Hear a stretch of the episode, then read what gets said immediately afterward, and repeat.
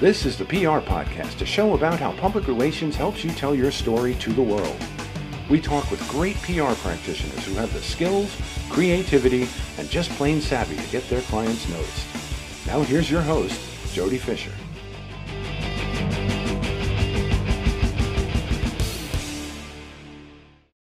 Hey everyone, and welcome to the PR Podcast. I'm Jody Fisher. Thanks for joining us. We are taping this show, which is episode number 13 on Friday the 13th in the year 2020. Talk about strange coincidences. It is no coincidence, however, that we are seeing so many new subscribers to the show, and its popularity has just exploded over the last couple weeks. We know that it is all due to you, our loyal subscribers, who are spreading the word about the PR podcast and making it part of your weekly listening routine. In addition to being on Apple, Spotify, Google, and more, we're also part of the Kulka Interactive Library. You can find them and all of their spectacular knowledge, including this podcast about real estate, construction, culture, technology, all online at kulkainteractive.com. And that's Kulka with a K, K U L K A, interactive.com. So please check them out as well. And continue to send your feedback and your questions here to the PR podcast. We love hearing from you, and we'll even incorporate some of those emails and comments into some future episodes because, as we always say, that's what this is about is, is a show that is useful to you, that is interactive, and that can send you on your way into your week with some new ideas. So we've got another terrific guest this week, so let's get right to it. David Handschuh is a New York City based photographer, videographer, writer, and editor. He has worked for news outlets including the New York Daily News and Newsday. He's freelanced for many, many more news outlets over the years, and he is a fixture on the streets of New York wherever news is happening. He has been witness to the most significant news events of our time, including 9 11 and many, many more. He's also a professor at New York University. He's done that for the last 26 years, training the visual journalists of the future. And he is also a good friend. David, welcome to the show. Jody, thanks so much for having me to episode 13 on Friday the 13th in 2020. What could go wrong? it's it's so funny. I knew you would appreciate that, and it's just so weird. I I've been I've been joking with people all day that you know we've got two Friday the Thirteenths in the in the year 2020, and 2020 has been um, by all measurements a pretty horrible year for everybody. Uh, and all joking aside, but you think we could have looked at the calendar and seen two Friday the 13th and, and seen the rest of this coming? you know, it, it's raining out. Let me go um, fly a kite and put a key on it, see if we can struck, be struck by lightning. Now, you know what? It's it's all good. It's all going to be fine because um, you are the master of spinning it right, and I do okay at. Well, I, I I appreciate you saying that. Um, let's get right into what you do every day because um, I, I, have said many times to people that um, photographers and videographers are some of my favorite uh, news people to work with uh, on jobs because you have such a unique calling in what you do um, you, photographers, videographers, people who report with their eyes are a special brand of journalist and reporter. Tell us how you approach your work and about the assignments that you're sent to shoot. Um, well, I am assigned an awful lot to shoot, but what's even more fun is through wonderful connections in the PR world, through uh, people who reach out with stories. Um, I'm not sent on an awful lot of stuff. I originate an awful lot of stories, whether they're in the uh, kitchens of some of the best restaurants in the world or whether they're on the streets of New York. But um, the, the, the tips are endless. The number of people who call and say, hey, um, I just found out about this. So um, yeah, the phone rings often with, with can you cover this? Uh, from editorial and commercial clients. But what I really thrive on are the um, the stories that you just fall across. That you know, people who call up who have who have a um, a wonderful wonderful story to tell and allow me and our readers and our viewers into their lives. So, so what are some of those? Sort of paint a picture, if you will, for uh, for our listeners. What are some of those stories, whether it's a tip or a thing that's going on, or you know something that you want to say? Yes, I'm I'm running out to shoot that. That's interesting. What are some of those those types of stories? You know, we we live in one of the most fascinating and vibrant markets in the entire world, and everybody does have a story. I think the ability to chat with strangers and have them talk with with us is, what really propels us to great storytelling. Um, whether it's the immigrant working in a gas station pumping gas who says my very difficult German name perfectly correctly and um, says it with Hanshu rather than Hanshu and doesn't trip over it. And I say, I got to ask you, how were you able to say my name so wonderfully? And he replies, Well, I grew up in Germany and I was an engineer when I was living there. So the the the mixture of cultures, the mixture of people with stories, uh, all we have to do is spend the time to talk to our fellow human beings. And that's not by email, and that's not by text, and that's not by press release, but it's um, picking up a phone or getting on a Zoom call or cautiously meeting face to face today. Um, I, I just think we need to all learn to listen to each other, and the stories will come from people's words. It's such a terrific way to look at the the job that you do every day and, and the passion really that you bring to the what you do every day. Um, my admiration for you and for other photographers and videographers is what you alluded to just now in, in what you were saying. You can't do your job from behind a desk. You have got to be out in the street. You have got to be face to face in proximity with people. You've got to be where the news is happening. Um, but you've also got to make a lot of um, smart choices about sort of where you expend your energy, you know, the direction you move in, because obviously you can't be in two places at once. Um, and you've also got to do a lot of thinking about, um, in some cases, where the photo or where the image is going to be and how you are going to approach it. Could you talk a little bit about the thought process that goes into getting the image you want to get? Um, I, I don't think it's getting the image that I want to get. I think it's about getting the image that tells the truth. And that's the ability to be a fly on the wall, the ability to be an observer, a quiet observer.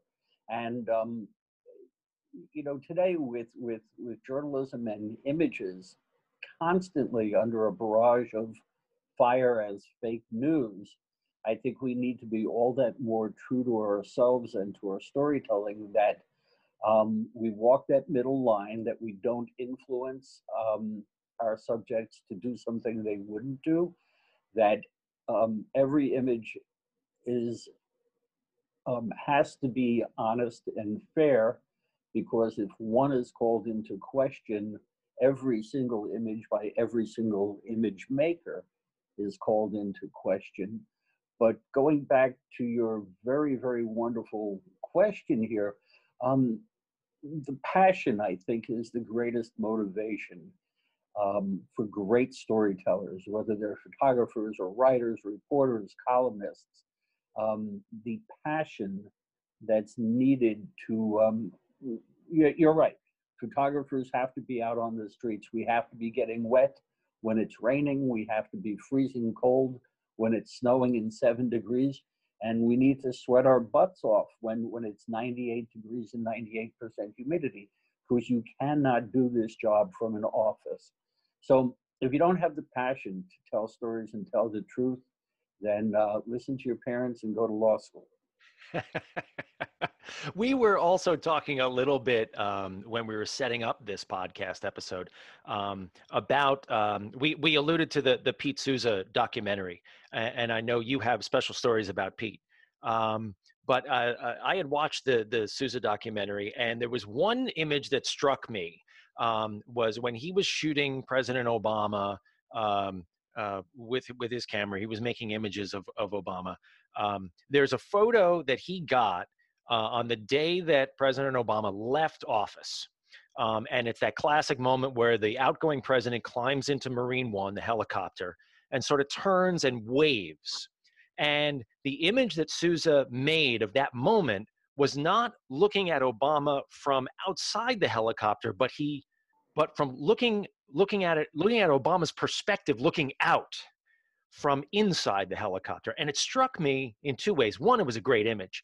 Two, he had to have the forethought to put himself inside the helicopter first because you can't get that shot unless you're in there and you've got to think of that before it happens you must have those kinds of moments where you want to get a particular i understand exactly what you're saying about not about telling the truth and, and not manufacturing what an image looks like but at the same time you do have to put some forethought into where the where the image is going to be almost like gretzky's thing of you know skating to where the puck's going to be. How do you approach that? Well pete is a good friend for many many years and the ultimate fly on the wall um, he had unrestricted access to that administration he chronicled history, he documented the day to day reality, and he um, was in a completely open and transparent administration that believed that they had to inform the public what their president was doing. Um, so, getting to Pete's ability to be in the right place at the right time, um, I, I think most photographers I know see images before they even happen um, we're always seeing things, looking over our shoulder, looking high, looking low, looking from different perspectives. And again, his unlimited access, if Pete Souza wanted to be in the helicopter photographing out as the president was departing for the last time, Pete had the ability to um, to make that happen. And working with public relations teams, I always thought that there should be some form of visual consulting that went on um, when people were setting up press events. Um, I can't tell you how many times I've come to an event where the main speaker was on a podium with the sun directly behind them. And that's almost the cardinal rule of, uh, of good photography is knowing the light and understanding the light and we can fight most lighting situations and we could work to make a great photo almost no matter what. But if your main subject is at a podium um, looking towards the crowd, looking towards the gathered press, and they're completely in silhouetted and completely in silhouette, um, nothing good is going to come out of it. Uh, yeah, I agree with you there, and and I know that you and I have talked uh, on many occasions and many events that that I have created that you have uh, graciously come to cover, um, and, and, many of your colleagues have covered as well. Um, and and I always put a lot of thought into and, and even explicitly expressed to to photo desks and photographers and, and whoever's got the job of of capturing the image of saying where something's going to be and when it's going to be there. Um, not to tell them that's the thing you need to shoot but just making them aware that there's an opportunity there and, and that well, they can and they can capture that if they desire. And that's where a great working relationship between public relations teams and uh, and the news media. Um, you know you're a trusted source and um, you know, when you call and say something's going to happen and something's going to happen at this point in time and at this place and it's important, um, we need to know that that's 100% factually correct.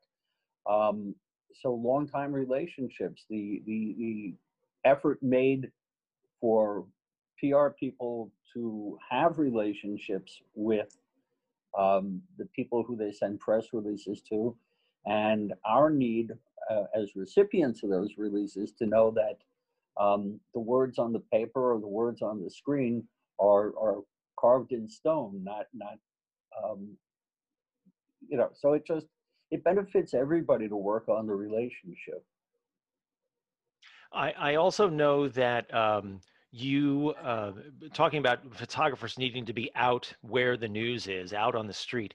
I also know that, that you travel. Um, uh, you, one of your best friends is a police scanner, and I know that you get lots of tips. Especially, uh, you have especially great relationships with the uh, New York City Fire Department. Uh, I know you are very uh, close with members of the fire department. I also know um, your personal story about 9/11, and I wanted to pivot to um, and I certainly don't want to exploit this because I know um, I, I, feel very sensitively about this topic. Um, but photographers are often asked to put themselves in harm's way um, to get an image that we, quite frankly, take for granted when it when it shows up on the front page of our newspaper or on the nightly news.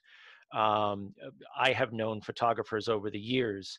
Uh, I'm thinking of one in particular who actually lost his life overseas covering. He was a war photographer uh, you probably know him as well. Um, and so, could you maybe share a little bit about what people might not appreciate about the cha- the true challenges, the life and death challenges of photographers and videographers, and what they do to capture those images and tell those stories that way? Mm-hmm. Uh, there's a thin line, a very thin line between being really, really brave and really, really foolish. And I think um, the best photojournalists have one foot on either side of the line uh, in order to go out and capture a moment. Um, photographers have been injured, photographers have been killed um, while, while covering news stories. Um, but beyond that, the, the emotional scarring of day after day after day, um, you know, covering these horrific stories uh, takes its toll uh, on us. And then add to the equation the idea that COVID is out there running around and we want to hope that we're invisible, invincible, but we're, we're probably not. Um, it, it, it's quite a job. And um, I, I think the greatest motivation is to record history. Um, I think singularly that's what pushes us along day after day. But the money isn't great. Nobody's a millionaire. In fact, just making a living uh, today is a challenge. Getting a fair wage for a fair day's work uh, for people who carry cameras for a living is is um, is quite the task.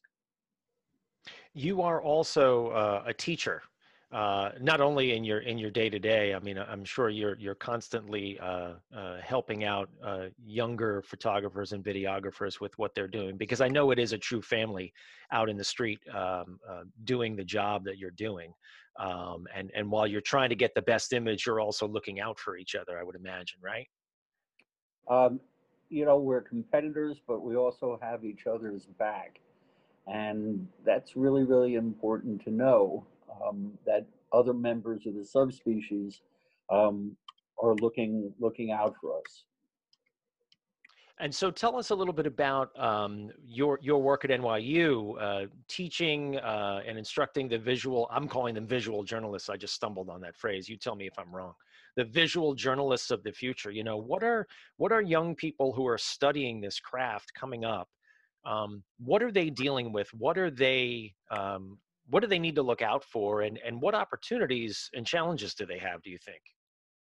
Um, i always start my class with why the heck are you studying journalism? Why are you taking this class? And um, it, the response is often very interesting running the whole range from the human equivalent of a puppy's tail wagging to um, to to the sound that a dog makes uh, the, the face that a dog makes when they hear a high pitched sound. That's, you know, the head cocked slightly to the side, a wide eyed look on their face, and no answer coming out. Um, look, there are challenges to graduates in every single field today that they've never had to deal with before. Um, you know, as, as, the parent of two recent college graduates, um, I'm immensely proud that both of them have found work in their chosen field, but that's the exception rather than the rule. Um, for people going into journalism today, I think they have a greater responsibility than I had starting out, understanding the cost of doing business, understanding licensing of their images, being able to market and to sell themselves. Um, my greatest challenge was what kind of black and white film do I need to put in the camera today? But um, I, I, think anybody coming out with a degree in journalism has to be part marketer, part lawyer, part creative, part artist, and part out of their minds to, to be pursuing this as a career. And we've seen um, lots of advances in technology in the last couple of years. You you made the joke there about the black and white film, and and, and my joke with my uh, photography buff buff father-in-law whenever he uh, picks up his camera is, you know, do you have enough film? Ha ha! It's a digital camera. Um, uh, but um, with, with with all the advances in technology, you know, everybody everybody's got a, a really good camera in their pocket in the form of their their smartphone. Um, yet technology doesn't make the photo, right? Um, do you think that today's young people have an advantage having all that technology at their fingertips, or or is it actually a disadvantage, and why? Um, I almost cringed, cringed and hid under my desk as you mentioned you have a really good camera. Uh, I can't tell you how many people, you know, even when I go out on the street with one camera and one lens, um, maybe I just look like I know what I'm doing, and people will come up. Um, you must be a really good photographer. You have a really good camera, and um, alternate between wanting to cry and hit them. Um, yes, I have a decent camera, but my camera is just a box that I steal people's souls with. And what I have is a really, really good vision. Saying that, um, I started in 1993. I gave up film. I was the first full-time digital news photographer in New York City and most likely anywhere in the world. And um, the iPhone 12 that I'm looking at now has more technology on more levels at a, at a price of $1,100 than my $25,000 digital camera had in 1993. And what that's done is, um, you know, everybody is a visual journalist, and I can't argue with that. I, I can't argue with the idea that um, people do see things, whether they're user generated content, people standing on a street corner when a news event happens, or who take complete creative control using wonderful apps, wonderful, small, lightweight um, camera phones, and and create amazing. They they open up worlds to people um, via the internet. You know, I go on Instagram and I have many, many friends who are photographers, but also friends who are not photographers. And it's a pleasure when I get up at six o'clock in the morning. Um, I'll shut off the alarm. I'll take a look at Instagram, and I'll see what um, what people posted from the Far East and from Europe while I was sleeping and uh, looking into their opening a door to their lives on the other side of the world is just fascinating. And um, taking a PR tack to give a shameless plug, please have a look at my Instagram, Flying Manatee, and um, come journey my world uh, without ever leaving your house. I'm I'm glad you brought that up, and I'm also glad that you um, uh, you picked up on what I was saying ab- about the technology. That the, the technology is great, but it's the person who's using it that really tells the story. It, it has nothing to do with that box. So I, I fully you, agree. You know what I what I liken this a lot to is um, I have a car and it has an automatic transmission, and some people believe that um, a, a standard transmission gives you way more control. But for me, an automatic transmission allows me to not concentrate on shifting gears, but to concentrate on not hitting pedestrians and other vehicles. And the uh, you know the same thing with with autofocus and auto exposure and camera phones. Um, they, they, they shed the burden of having to set the aperture and set the shutter speed and understand what those concepts mean. Uh, and they allow any user to spend more time concentrating on composing their photos and seeing the colors and watching the moments and capturing them. So, you know, it, it's a mixed blessing. It's, it's um, uh, camera phones, new technology has empowered way more image makers. And for that, I'm eternally grateful. But it's also made it tougher for true working journalists and commercial photographers to make a living. Yeah, I, I agree with you. I do agree. Um, well, this has been a great conversation. Let's now move into our rapid fire question section. Uh, this is uh, something new that we started, David, in the last couple of episodes, and we and we found it to be a, just a lot of fun. Um, we steal a page from inside the actor's studio and ask our guests a series of rapid fire questions, just simply meant to elicit uh, a simple one or two word answer, maybe a laugh or two, which I know you and I have indulged in uh, on a number of occasions. So let's jump let's jump right in here, David. Um, number one. Well, okay, rapid... let, let, let me start, Jody. Yes, yes, no, I'm not sure. Definitely. and there you have it. um, favorite news source? I can't tell you that. See, that's a better answer. All right, number two, Facebook, Twitter, or LinkedIn. I know what you're going to say.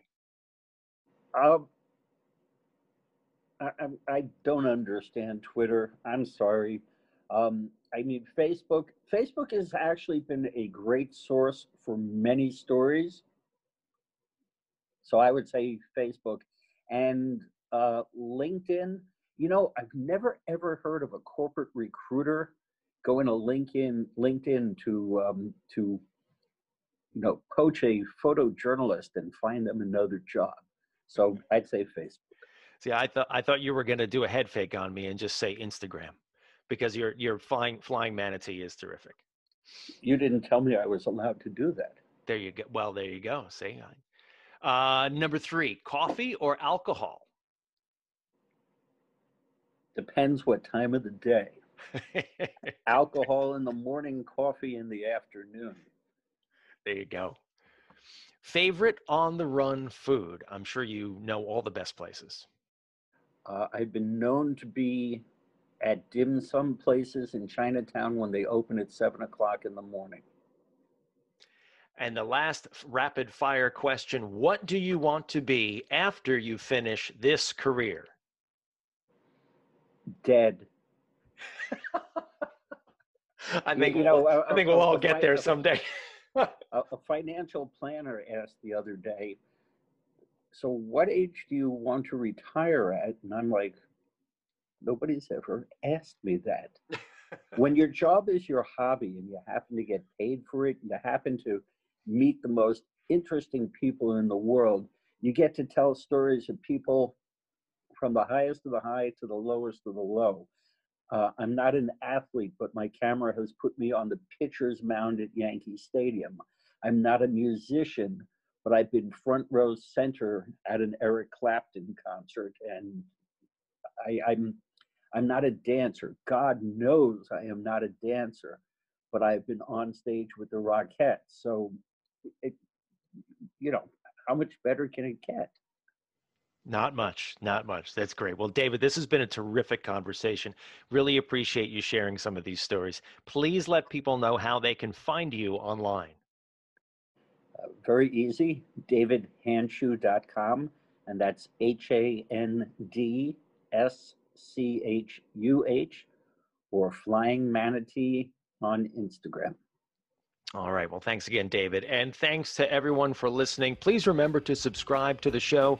Connect with us on Facebook, Twitter, and Instagram at The PR Podcast and send us a question or a comment. And we'll see you next time on The PR Podcast.